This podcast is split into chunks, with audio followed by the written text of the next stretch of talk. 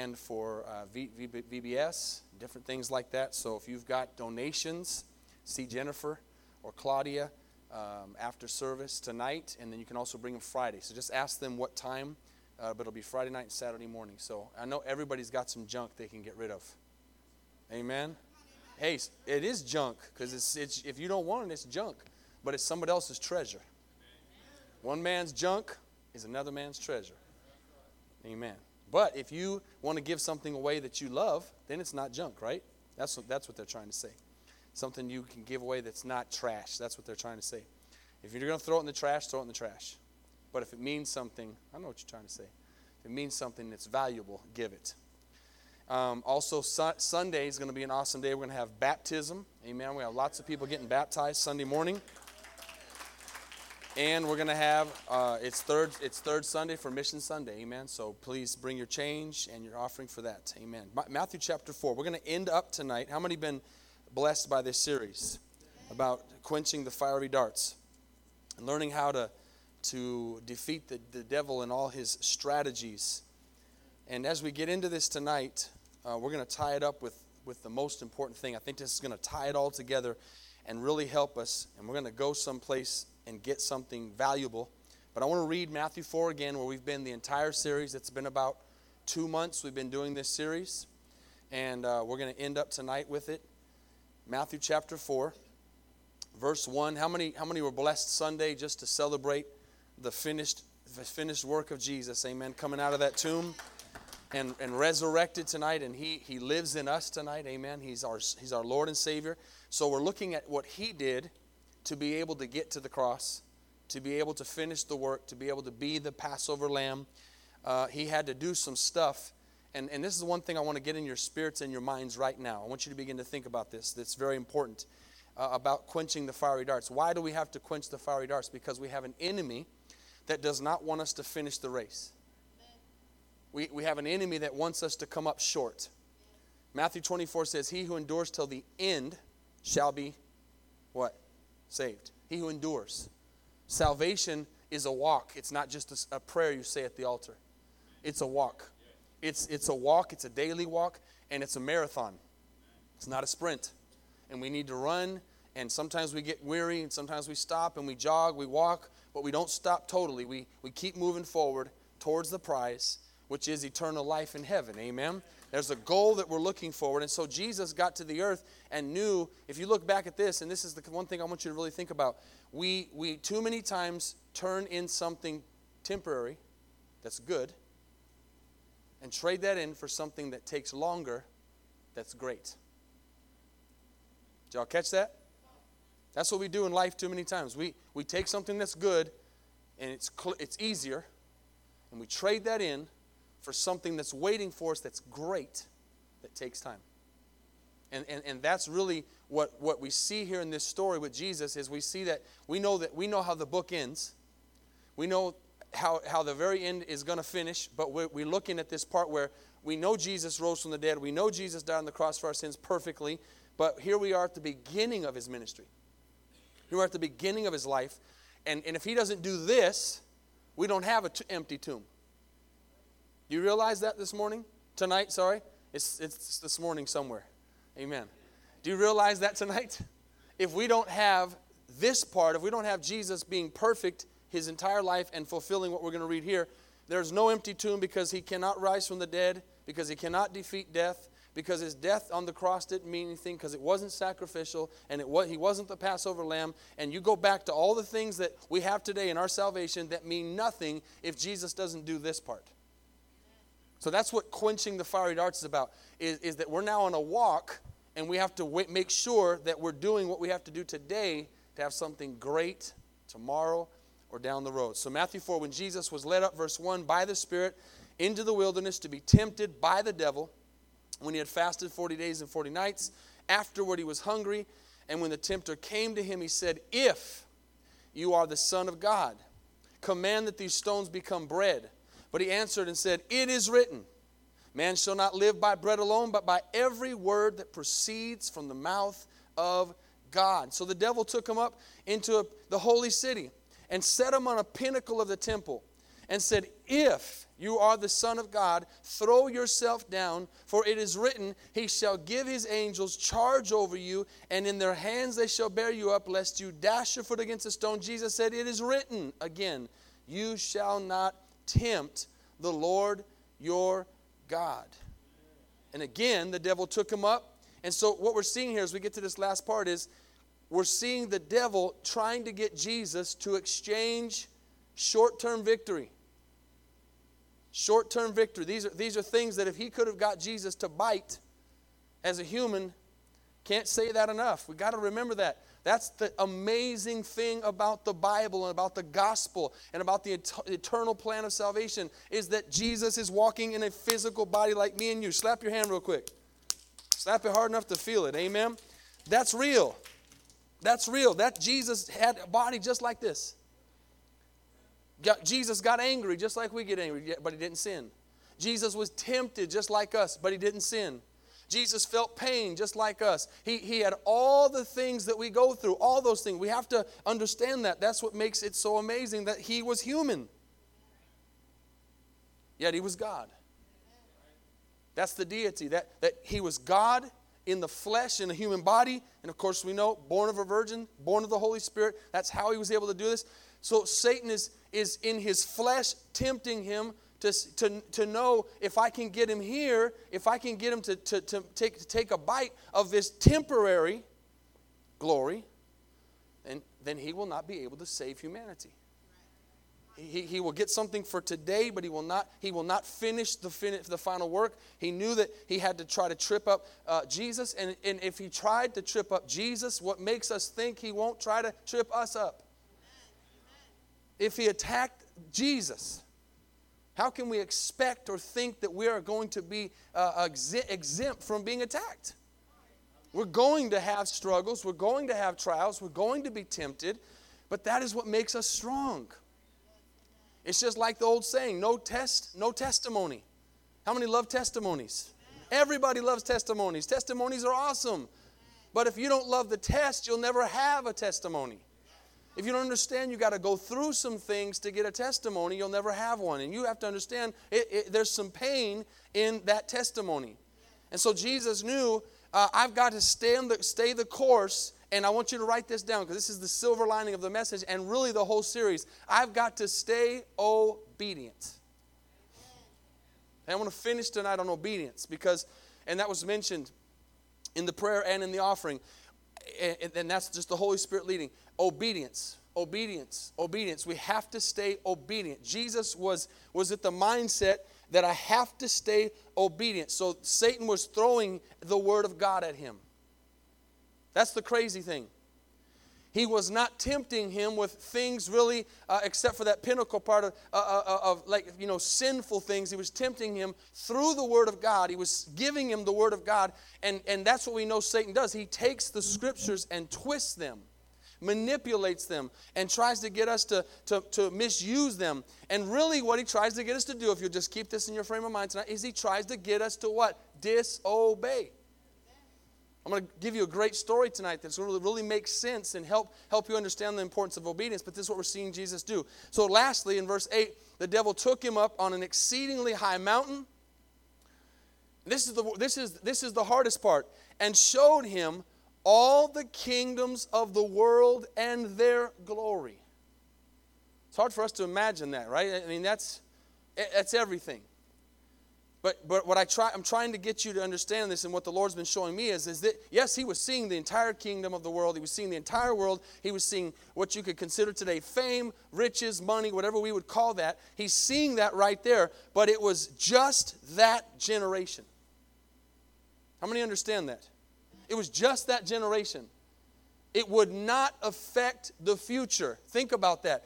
Tonight, are you, in your walk with God, are you working on something just for today? Or are you working on something that's for your future and for other people to get to heaven too, not just yourself? You should be working for something that's going to last after you're gone. Amen. Something that's going to be around when you're not around because you've left a legacy. And so Jesus was tempted to, to take what he's offering right there. Here's the kingdoms, here's the glory of everything. He says, all these things I will give you if you fall down and worship me. Isn't that what Satan wants us to do? He wants us to fall down and worship him. What, what do we do when we fall down and worship Satan? We disobey God. Really, what Satan wants us to do is disobey God. That's all he wants us to do. He just wants us to disobey. And then he says, Jesus says in verse 10, Away with you, Satan, for it is written, You shall worship the Lord your God, and him only you shall serve. And the devil left him, and behold, angels came and ministered to him. You need to be able tonight to say no to the devil when you're still hungry. You need to be able to say no to the devil when you have an unmet need and he's tempting you to write this down compromise. Compromise. Those two words are the two words I want you to think about tonight compromise and obedience. Compromise and obedience. God wants us just to simply obey. Not question why, not question when, not question how, just obey. And Satan wants us just to compromise. He just wants us to, to, to, you know, he doesn't even care totally if we totally give in. He just wants to give us to give in a little bit because he understands that giving in a little bit is giving in totally. Compromise is dangerous tonight. And I want to talk about that a little bit tonight because the thing that, that Satan attacks here on this last area of his life, in this last area of temptation, is his strength. Now I'm going to give you a few things that I'm not going to I'm not going to uh, go too too too crazy tonight. I'm, i want to focus on this because I want you to really think about this. And this one story I'm going to show you is really really going to bring it into perspective. But if you'd write this down, so right so far, what have we written down? Obedience. What else? Compromise. And here's another thought. And, and, and at the beginning, I talked about how we are tempted to trade something in today for something good instead of waiting it out for something what? Greater. How many are seeing that? That's, that's the exchange. We see that with Jesus. Satan is, is, is simply trying to get Satan, or Satan is simply trying to get Jesus to fall there to get something temporary, temporary food, temporary power, temporary uh, uh, lust, temporary uh, usage of, of, of testing God to see if He's there, temporary. Instead of Him going through what He had to go through, because Jesus was looking beyond, remember, Jesus was looking the whole time to the cross. I mean, I'm thankful for that. He was looking, as he's being tempted right there, and, and Satan is literally get, trying to get him to compromise Jesus is looking beyond the compromise to the cross. And the cross has to happen for us to be sitting here tonight, or we're wasting our time. Like just like we know from the scriptures, if Jesus didn't die that sacrificial death, and if he did not rise from the dead, the Bible says in Corinthians, our faith is dead. It's in vain. It's worthless. And that's where we would be today if Jesus would have given in to the temporary good. Because if you look at those things, all those things that Satan was tempting him with were not bad things. They were not bad things. They were things that were his. He's the creator of food. He could turn those rocks into bread just like that. Yeah, give it to me. He's, he's, he's the king of the earth, the master, the, the creator of the universe. He, those are his things. And we talked about that the last few weeks without getting into that too much, where he, he could at any moment say, Man, what are you talking about? How are you tempting me with something that's mine? That's what we would say. How are you trying to act like you can give me that power? I, that's my power. There's so many ways we would have acted, and that's why today we have salvation because none of us were on the cross. Because none of us would have gotten to the cross. None of us would have got out of the wilderness. Be real. Be honest. Oh, I'd have done it. Yeah, right. Come on, be real. Jesus himself was tempted. And, and because he went through it and because he passed the test is why we can pass the test. If he doesn't go through this and pass the test, we don't pass. So here, here, here's something important to think about. Achieving the right thing, okay, achieving the right thing, write that down, achieving the right thing in the wrong way. That's what compromise is. You're doing something right, but you're doing it the wrong way. That's what, that's what Satan wants us to do. He wants us to do good, listen, but he wants us to do it our way. Okay? Remember we talked last week or the week before? No, it was two weeks ago because last week we did the, the, the, the, the passion of what Jesus went through. Two weeks ago we talked about the spirit of I'm the exception. Remember that? I, this, this, this, that's for everybody else. That he's not talking to me. I mean, and I use the example. Uh, if the Bible says that you have to forgive to be forgiven, someone can say, "Well, now, now I'm going to get away with it. I don't have to really forgive. I'm just going to, you know, I'm just going to live my life, and and if I don't want to forgive, God will God will forgive me." That's that's that's messing with God's word and and and saying I'm the exception to the rule. And, and I want you to understand tonight, and you're going to see this in this story in just a second. God doesn't change for you or me. God doesn't bend the rules. A lot of times when we think about grace and mercy under the covenant we live under today, we think that we've got a God up there who bends rules. No, he doesn't. He doesn't bend rules. He's, he's not a, a, a, rule bender. He is a perfect God. He just happens to be able to see beyond our problems because of the blood. Okay, because of the blood. So the danger is that Satan wants us to achieve the right thing in the wrong way. So think about this God is not only concerned with us getting the job done, okay, He's concerned with how we get the job done. How many know you can get a job done and do it the wrong way? You, you can do it uh, under the table, you can do it illegally, you can, you can bend the rules, you can break the rules, you can do all kinds of things. You can get the job done, but God is more concerned with how we get the job done. And, and sometimes, how many know that if, you if you really, this is one thing I have learned in my life and I believe with all my heart, any, and you've heard me say it a lot of times, anything worthwhile has sacrifice. Anything that, that is good and lasts takes sacrifice and takes patience and takes time. Takes time. You, you, don't see the, the blessings of God overnight. We, we want to see things right now. That's the day and age we live in. Microwave, 30 seconds.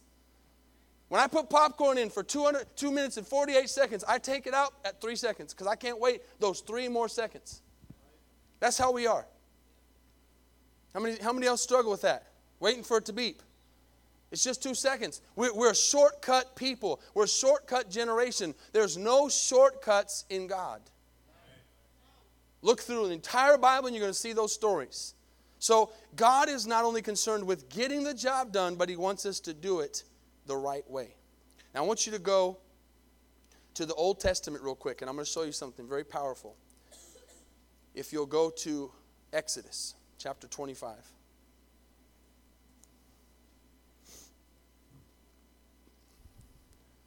Exodus 25. Now, think about this for a second. Compromise is what Satan wants us to do. I hope you've learned by now that when we go to the Old Testament, it's not like, oh, Old Testament story. The more you study the Bible, the more you realize how important the Old Testament is. We have no New Testament without the Old Testament. These things are not old in the sense of, oh, that's that, like that old person. I'm not going to listen to them. It's old in the sense of it was first. And, and we don't have a New Testament without the Old Testament.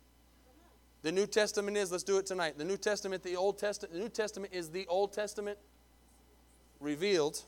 The Old Testament is the New Testament. I, I get it back messed up sometimes. That's why I asked you guys to do it. the Old Testament is the New Testament what? Concealed. The New Testament is the Old Testament revealed. Hand in hand. So here's a very, very powerful principle, Exodus 25. I want you I want to see who catches this tonight. Verse 12. Give me an amen if you're there. Right, right before I read this, I got to give you just quick background. This is important. This, this what we're going to read is about the Ark of the Covenant. In the Old Testament, the Ark of the Covenant is literally God's presence. Okay?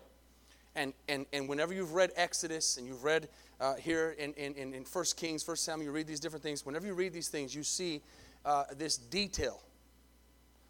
And you can almost, almost, if you're not careful, get bored with it. You can almost read it and, and be like, oh man, okay, blue, purple, gold, circle, uh, and you just kind of read and just kind of go through the motions. You can just kind of really almost just, just get bored and miss something important. Very, very important because God is a God of details. Okay? And so this is the Ark of the Covenant, and it represents the presence of God. It represents God in the Old Testament. It represents everything that we are, everything that we do. It, it, and He's very tedious God understands. He's very tedious about that ark and what's in it and who handles it and how it's handled and who touches it and who doesn't and all those things. Very tedious. You know why? Because God's holy. Okay? I've said this before. Just stay with me tonight. I've said this before. We are a spirit filled church. We believe in, in the Holy Spirit. We believe in the power of God. We believe in clapping our hands and raising our hands. And we believe in, in, in praying uh, out loud and singing loud and being excited and all those things that are great. But sometimes being spirit filled and filled with the Holy Spirit and Pentecostal and all these different things that you can be and, and believing in God's power and all that can, can sometimes cause you to lose the reverence that we need for God. Now, the flip side of that is people who are so reverent that they need their pulse checked. They're dead. They're dead. They're not, they, they go to church and it's a funeral. And you're looking around to see who died. Right? So that's the other side. But, but at the same time, there's a reverence in some of those churches that are traditional and, re, and so, so to speak religious, but there's a reverence there, and we need more of that reverence with God. Because holy, God said, Be holy, for I am holy. Now, the word holy in Hebrew is kodesh, and it means set apart.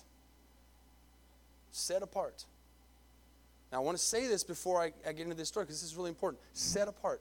When you begin to think about uh, the, the fiery darts of the enemy, what does Satan want us to do? He wants us to go back to the way we were when we were unsaved, we were in love, even though we didn't say it, and realize that we were friends with the devil. We were, in, we, were, we were partners with the devil, and we were, we were set apart to evil.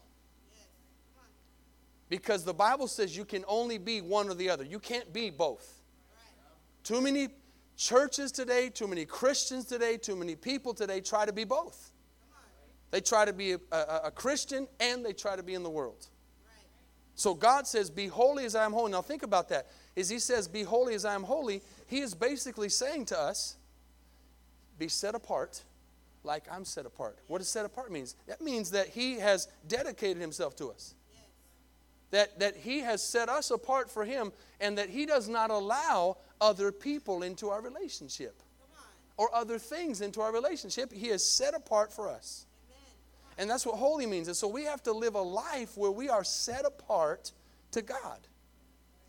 And individually in our lives, we have times and places and things where the Holy Spirit is going to speak to us and say, Come out from that.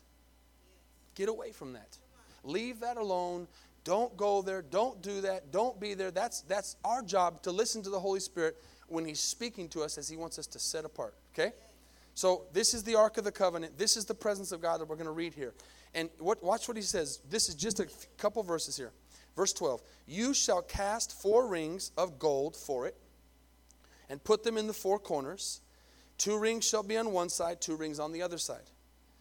You shall make poles of acacia wood and overlay them with crickets. Okay, I'm just making sure you're paying attention. Sometimes I look out at you guys and I see people like daydreaming. I'm just making sure you're paying attention. What, is, what did he overlay it with?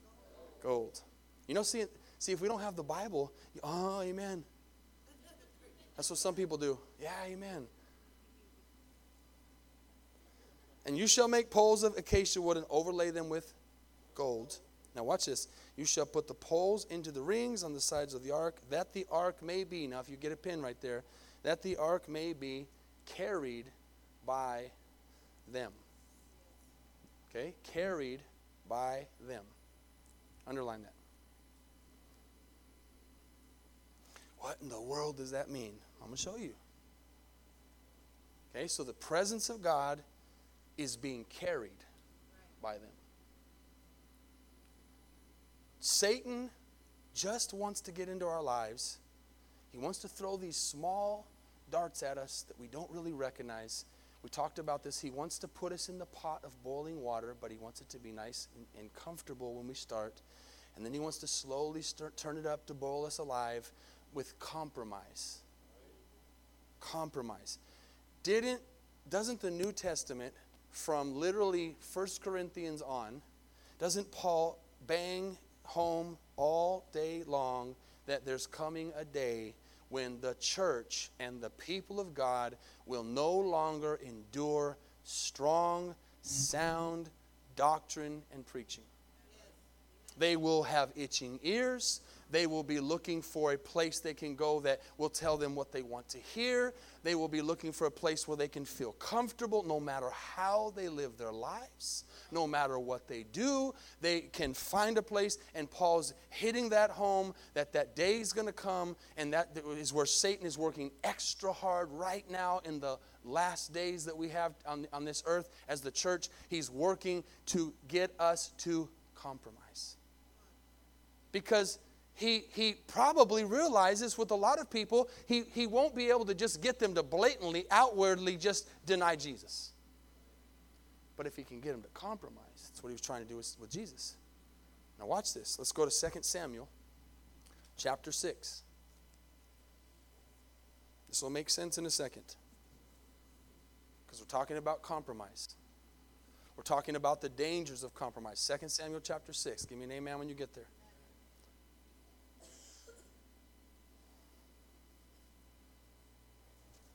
Verse 1. Again,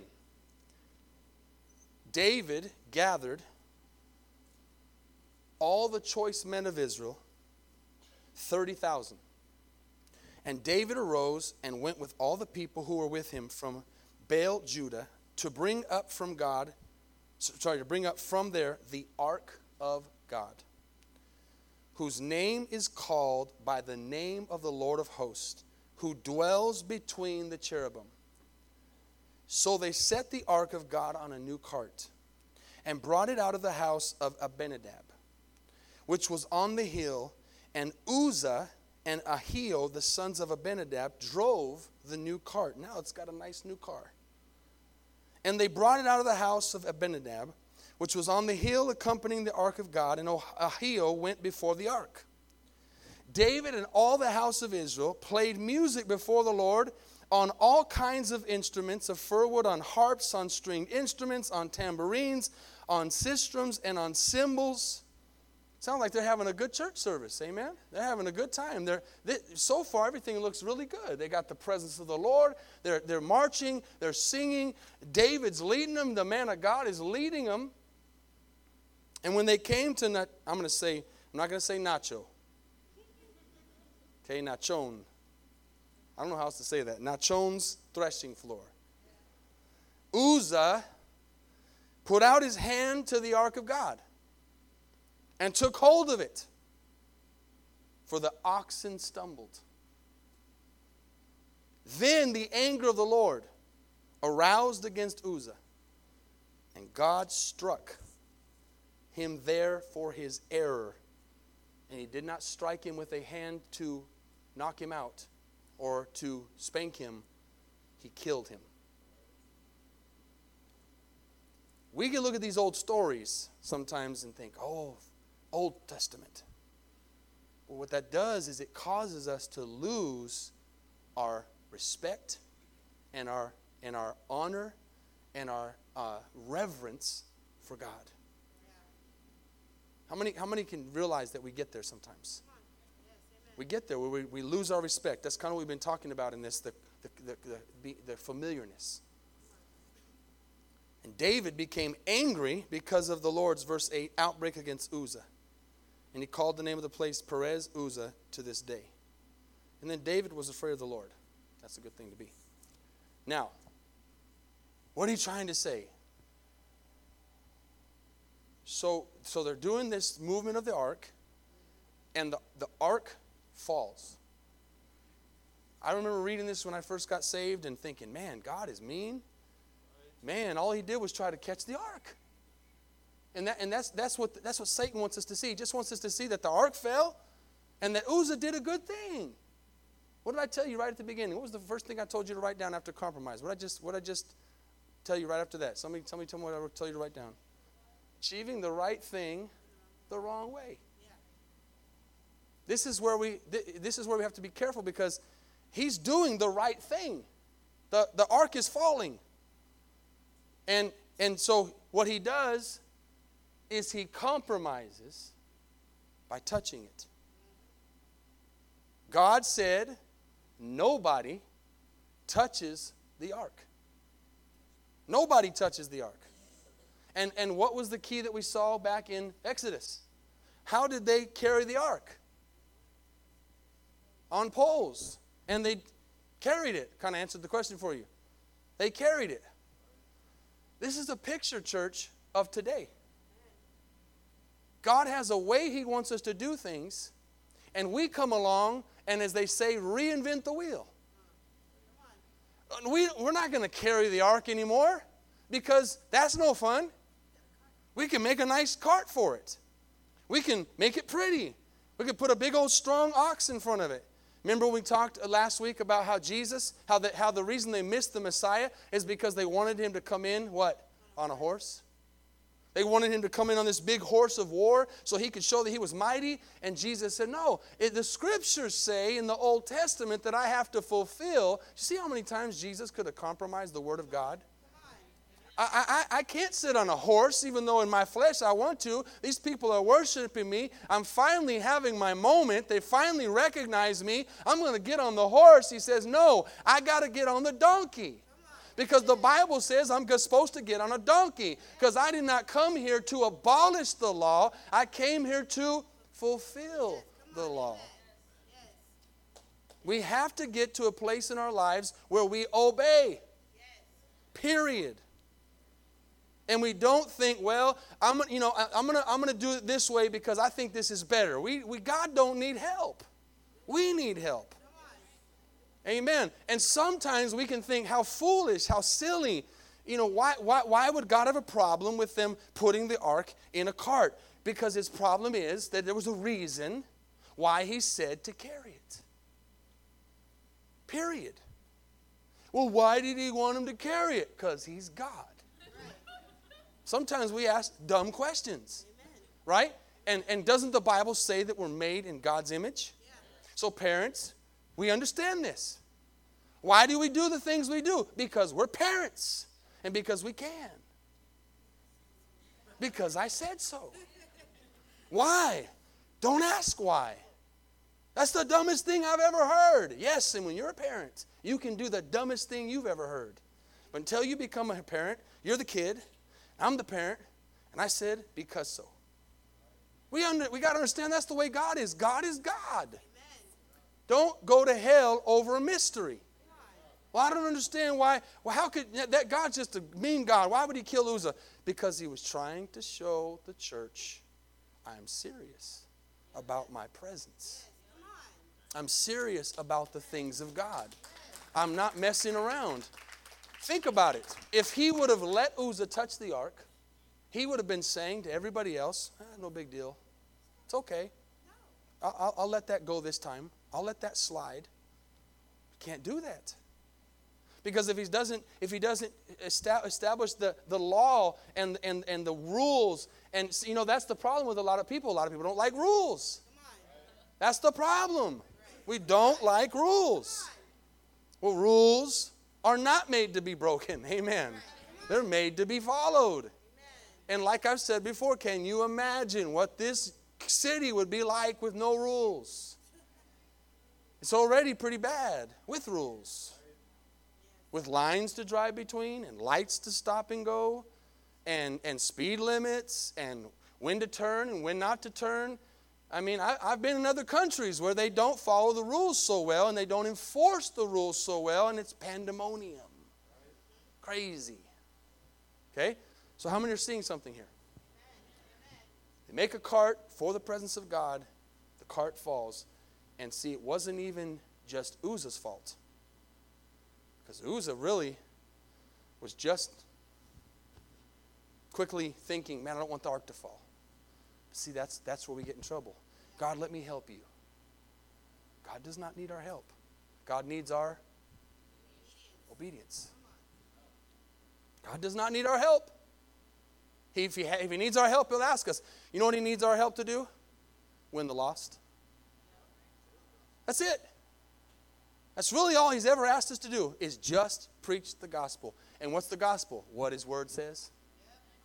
Why are we in so much trouble today? Because everybody's trying to make it different. Everybody's trying to, to, to, to, to make it like Burger King. Yeah, however you want the gospel will accommodate you. And, and you know what? We're not, in these days, church, we're not trying to be the popular church. We're trying to be the church that's going to be ready for the rapture and going to heaven and living right and doing what God's called us to do. That's the church we're trying to be. Amen. Obedience, as I close. On the Bible app are a lot of verses I'm not going to get to tonight. Uh, they're there so you can look at them. Um, I will quickly just say them for anybody who uh, is not in 2017 and does not have a phone and does not have an app. Romans 16 2. Ephesians 5 3. I don't have time to get into these tonight. Philippians 1:27. I'll say those three again. Romans 16:2, Ephesians 5:3, Philippians 1:27.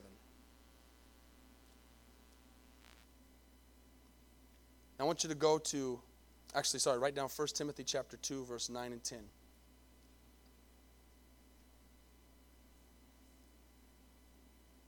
We're living in a day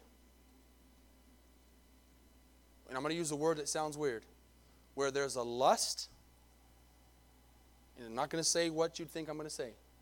There's a lust for convenience. For convenience. It goes back to I need it now, I need it my way, I need it quick. How can I get what I need? How can I do the right thing? but do it in the wrong way or how can i get how can i do the right thing in the wrong way i'm so confused i don't know what to do obey when you begin to get confused, it's because you're not obeying. When we begin to disobey, we begin to get confused. When you're in obedience to God, you say, Lord, I'm just going to do what you say. Now, I want to I wanna make a, a, plug tonight for, what, for just an example of what I've seen and in, in why I'm thankful to be part of Victory World Outreach. Why I'm thankful to be part of this fellowship. We're not the only fellowship, there's lots of fellowships of churches around the world. But you know what? our church, as a church here and as a fellowship worldwide, has, has been standing for something for about 40 years. What we belong to. Just our group of churches. And, and, and, and we've been, uh, there's a powerful thing, I want you to think about this. A powerful thing about the way we do things, doesn't mean it's the only way, but there's a powerful thing about the way we do things and the fact that we refuse to tone down on preaching the Bible as it is we refuse to compromise God's word. We refuse to get caught up in the, all the fads and things that, that are going on and, and not just preach the gospel and, and not compromise. And here's the thing we're still here.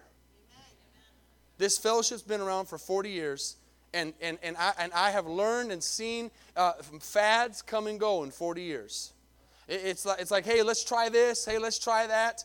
And, and I'm not talking about th- that you can't use different methods and stuff like that. I'm talking about when the church somehow begins to dilute the Word of God and begins to make it seeker friendly and begins to make it easy to swallow. I don't see anywhere in the Bible where Jesus preached a message that was seeker friendly or where he made it easy to swallow. He preached the truth as it was, and people changed, and people repented, and people got their lives right, and they made heaven their home because God said, It's my way or the highway.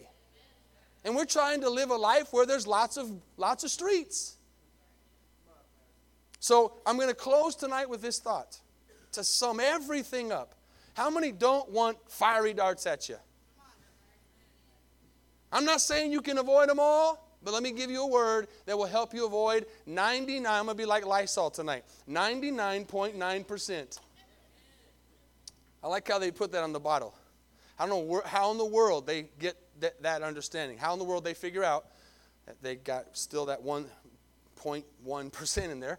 But hey, that's good. I guess if they said 100, they'd get in trouble. But here's the thing here's the word. Here's how you uh, put out 99.9% of darts obey. I don't know if you were waiting for something else. That's it. Obey. Take God's word as it is and, and begin to just say, no, it doesn't matter what the government says. It doesn't matter what schools say. It doesn't matter what people say. It doesn't matter what things happen. No, God's word is the same yesterday, today, and forever. It has never changed. It's never going to change. It's the same. He is God. If we'll just obey, we'll put out 99.9% of the fiery darts. And if we don't, what does compromise do? Compromise puts gasoline on the fire. Compromise adds to the problem as you're, as you're bowing your heads tonight. Obedience puts out all the fiery darts. As you're bowing your head and closing your eyes, one of the devil's favorite tactics, just to review tonight, is to get us to compromise. Remember that compromise is a half truth. Compromise is, is, is sort of doing it right, but not totally.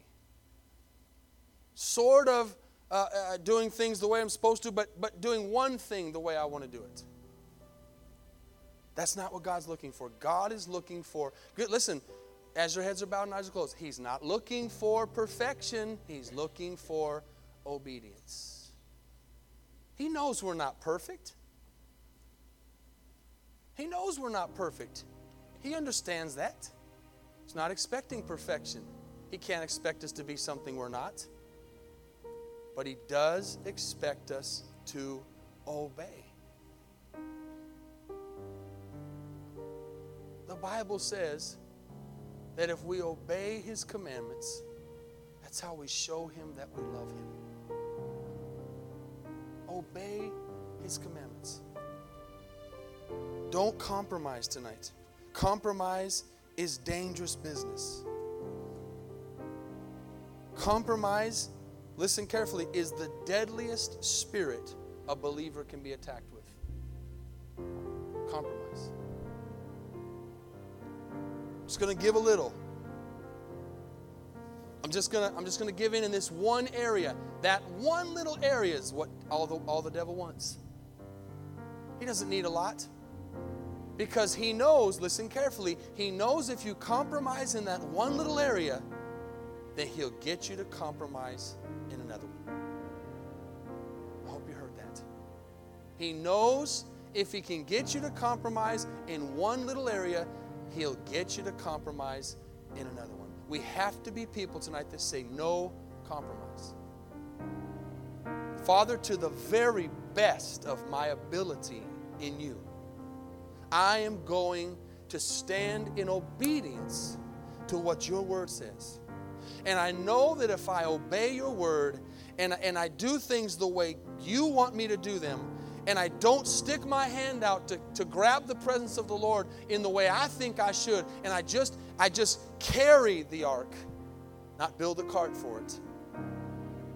If that ark falls off, you'll take control of it. You'll take, you'll take responsibility for that. I do what you asked me to do, and you'll do, listen, what only you can do. Because you're to get, if you do things your way, you're to get what you can get. It'll only take you so far. You cannot get into eternity your way. That'll work here on earth. doing things your way will work here on earth. There's things that you can get here. You, you can be successful, you can have money, you can have fame, you can have a good family, you can do a lot of stuff here on earth. It, you can get away with it, but it will not get you into eternity. And I don't know about you, that's what really matters to me. Because this life's short. So we're quenching the fiery darts of the enemy. We're not going to turn in today something good because it's temporary and it's quick for something that's waiting for us that is better. I, the, the Bible says, eye has not seen and ear has not heard all of the things that God has prepared for those who love Him. Is it worth it? Oh, yes. Is it worth a little sacrifice here? A little saying no to something that might be questionable? Oh, yes, it's worth it. Don't take that chance. Don't turn in that temporary moment of pleasure here on this earth to miss out on what God has for you in eternity. Father, tonight touch our hearts. Minister to us and show us every area in our lives where we can line up with you where we're not lined up. Father, if there's anything in my spirit tonight that is, is, is moving towards building a cart, stop me right now. I'm going to carry it. I'm going to. Here's the thing, church, as you're listening, don't tune me out. Here's the tie in everything in the Old Testament is concealing the revealing of the New Testament. That he said, I want you to carry my presence. What did Jesus say? I want you to deny yourself and cross. Take up your cross and carry it. Picture that tonight, would you, as you're, as you're praying? Picture that tonight. That's, that's what the devil's trying to do in the church. He's trying to get the church to put the gospel and to put the, the cross in a cart instead of carrying it. Trying to make it convenient. That cross was not convenient for Jesus. We went over that last Wednesday.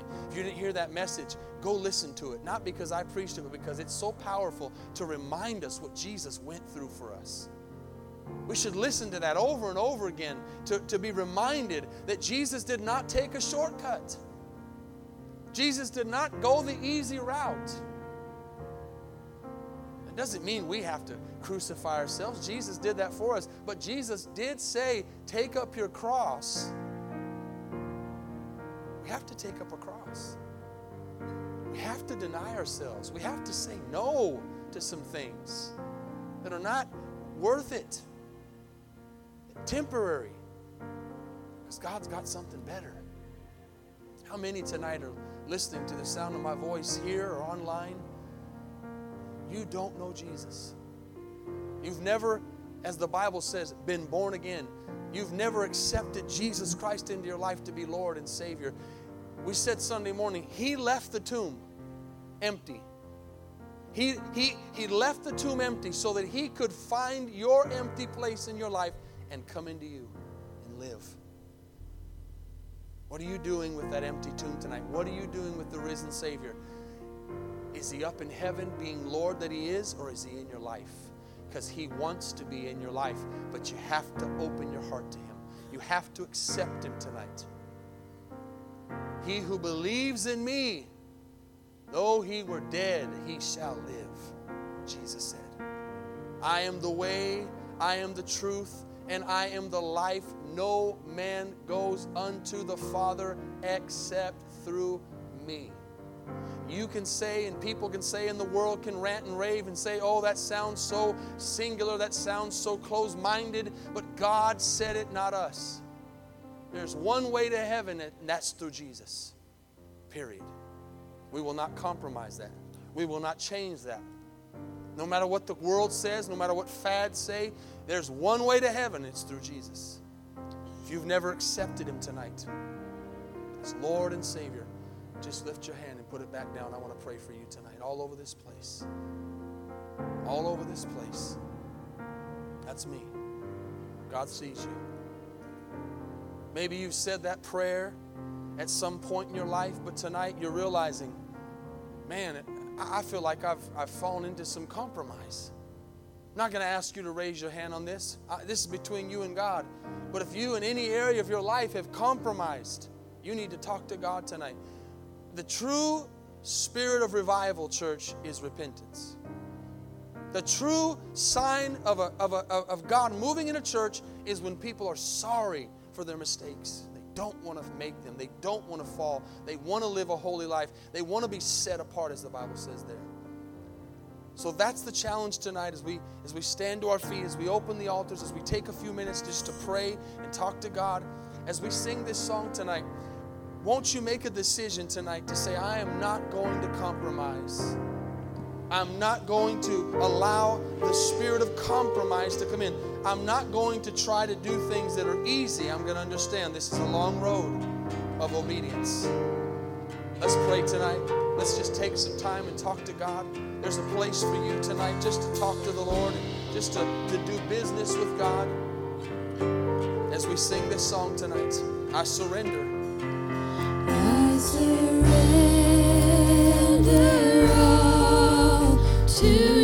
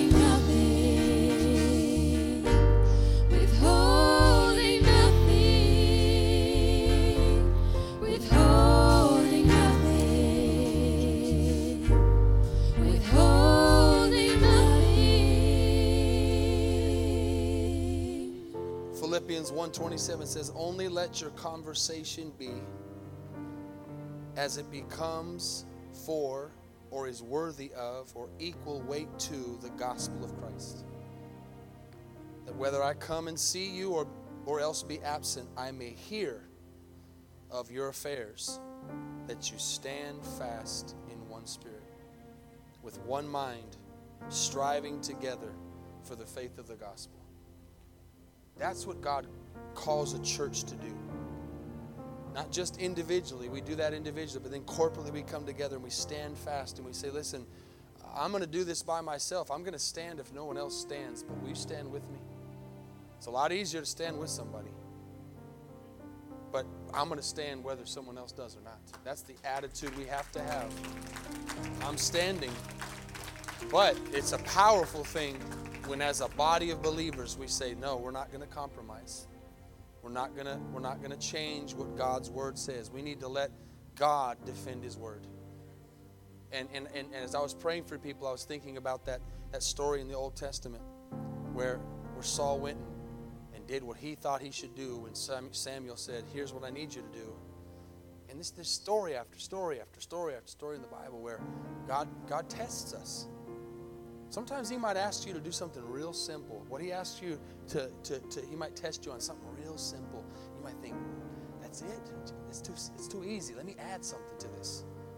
You know that's what people try to do to the cross? Try to add works. Think about it. There's a whole lot of religions today that say you have to do things to be saved. That's adding. No, the cross isn't enough. We're good at that. Just says, no, the cross is sufficient. The cross is enough. And the Bible actually says the cross is foolishness to those who don't believe. It seems like that's just believe. Just believe. Is that easy? But the word was, he says, obedience. Here's what Samuel said to Saul obedience is better than sacrifice. So a lot of times we, we, we, we try to add to what God's asking us to do. Obedience is simple. It's just do what he says. Add or take away from it. And if you'll do that, you'll get rid of a lot of darts. Because compromise, hope you got that tonight. Compromise is where he works so heavily. Amen. Father, we thank you tonight for hearts that are rendered unto you. Your word says, render your hearts and not your garments.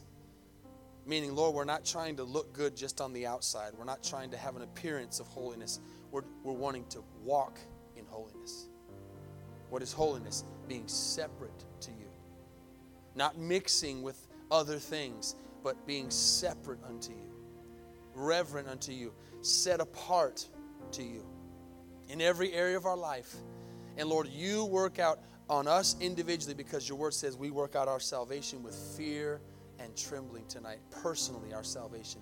And that's our call tonight is to work out our salvation with fear and trembling. And I walk in repentance and I walk in obedience. And as I do that, Lord, people will see that who I say I am is you living through me. Jesus, forgive us tonight for all of our sins. We confess to you that we fail. We confess to you that we fall short. But Lord, our heart tonight wants to obey. Help us to walk in obedience. And Lord, that's where the joy of the Lord is our strength. When we begin to think that I'm just being obedient to what God said to do. And we always see the answer. And Lord, remind us as we walk out of here tonight that everything we're working towards, which is eternal life, is not today. It's not now. It's down the road. It's down the road, Lord. Don't let us trade in something now for temporary good when you've got something better for us. Father, help us tonight to walk out with the heart of evangelism for the lost. Tell people about Jesus tonight, to share what you have done in our lives, that it's not religion, but it's relationship. Help us to hold nothing back. Lord, help us to, to be lights tonight as we go back into the world, as we go back outside these doors into a real world let us be lights in the darkness. We ask these things in Jesus' mighty name, Father. Amen. Amen. We thank you, Lord.